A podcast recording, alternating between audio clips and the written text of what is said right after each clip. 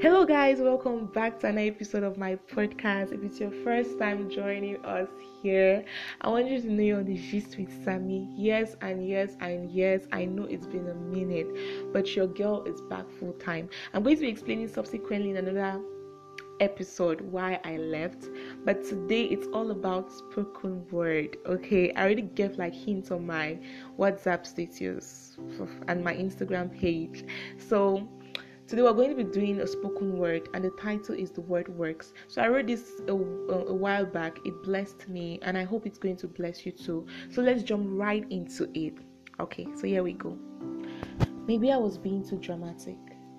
Maybe I loved so hard. Maybe I didn't do my best. Maybe I should have tried again. Maybe I should have taken actions when I felt discouraged. Maybe. Maybe. Maybe. We all have those maybes in life. These were the only thoughts that filled my mind as I laid on my bed and my past came rushing in. All the loopholes, all the mistakes, all the hurt.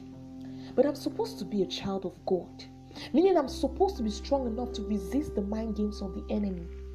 How can I know Christ and be suicidal? How can I know Christ and be depressed? But wait a minute, I thought I was saved. Where did all these voices in my head come from? I tried to find strength to rebuke the voices, but the more I tried, the louder the wailing was. I could literally hear my heart take everything. I was gasping for breath, literally. The questions kept coming, and the more I entertained them, the louder the voices became. I realized that now the enemy was no longer using people to hurt me, but it, because it, it because it isn't worthy of a he, was using myself to hurt me. Come on. Even the Bible in the Lord's Prayer, according to Mrs. Translation, says, and I paraphrase, Lord, deliver us from ourselves. This line had never made sense like it did that day. Whoever, whatever made me believe that being a child of God exempted one from temptations. All this made me realize, like Jonathan McReynolds son, there is a misconception that temptation won't affect us at all. Ah, Christians, come on. We are the target. Once you're a friend to God, you're a potential enemy to the devil. So I learned this the hard way. Then, in that down state, with all the sincerity in my heart, I whispered to God, If you would only just help me, because I'm tired. We've all been here before, I guess. And immediately I received strength which began to rise up from the inside of me. Courage building up and confidence emanating from the depths of me. I began to whisper the words of God. I began to remind Him of His promises. I didn't know when I was on my feet and carabashing, but before I could realize, I spent an hour in the presence of God. Not praying for my understanding, but simply reminding God of His promises.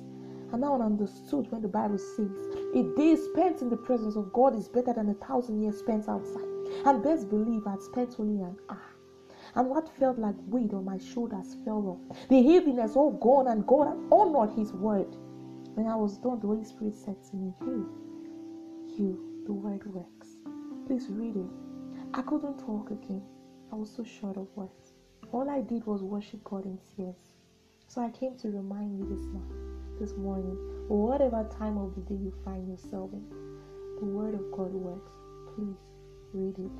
Thank you for listening. Peace.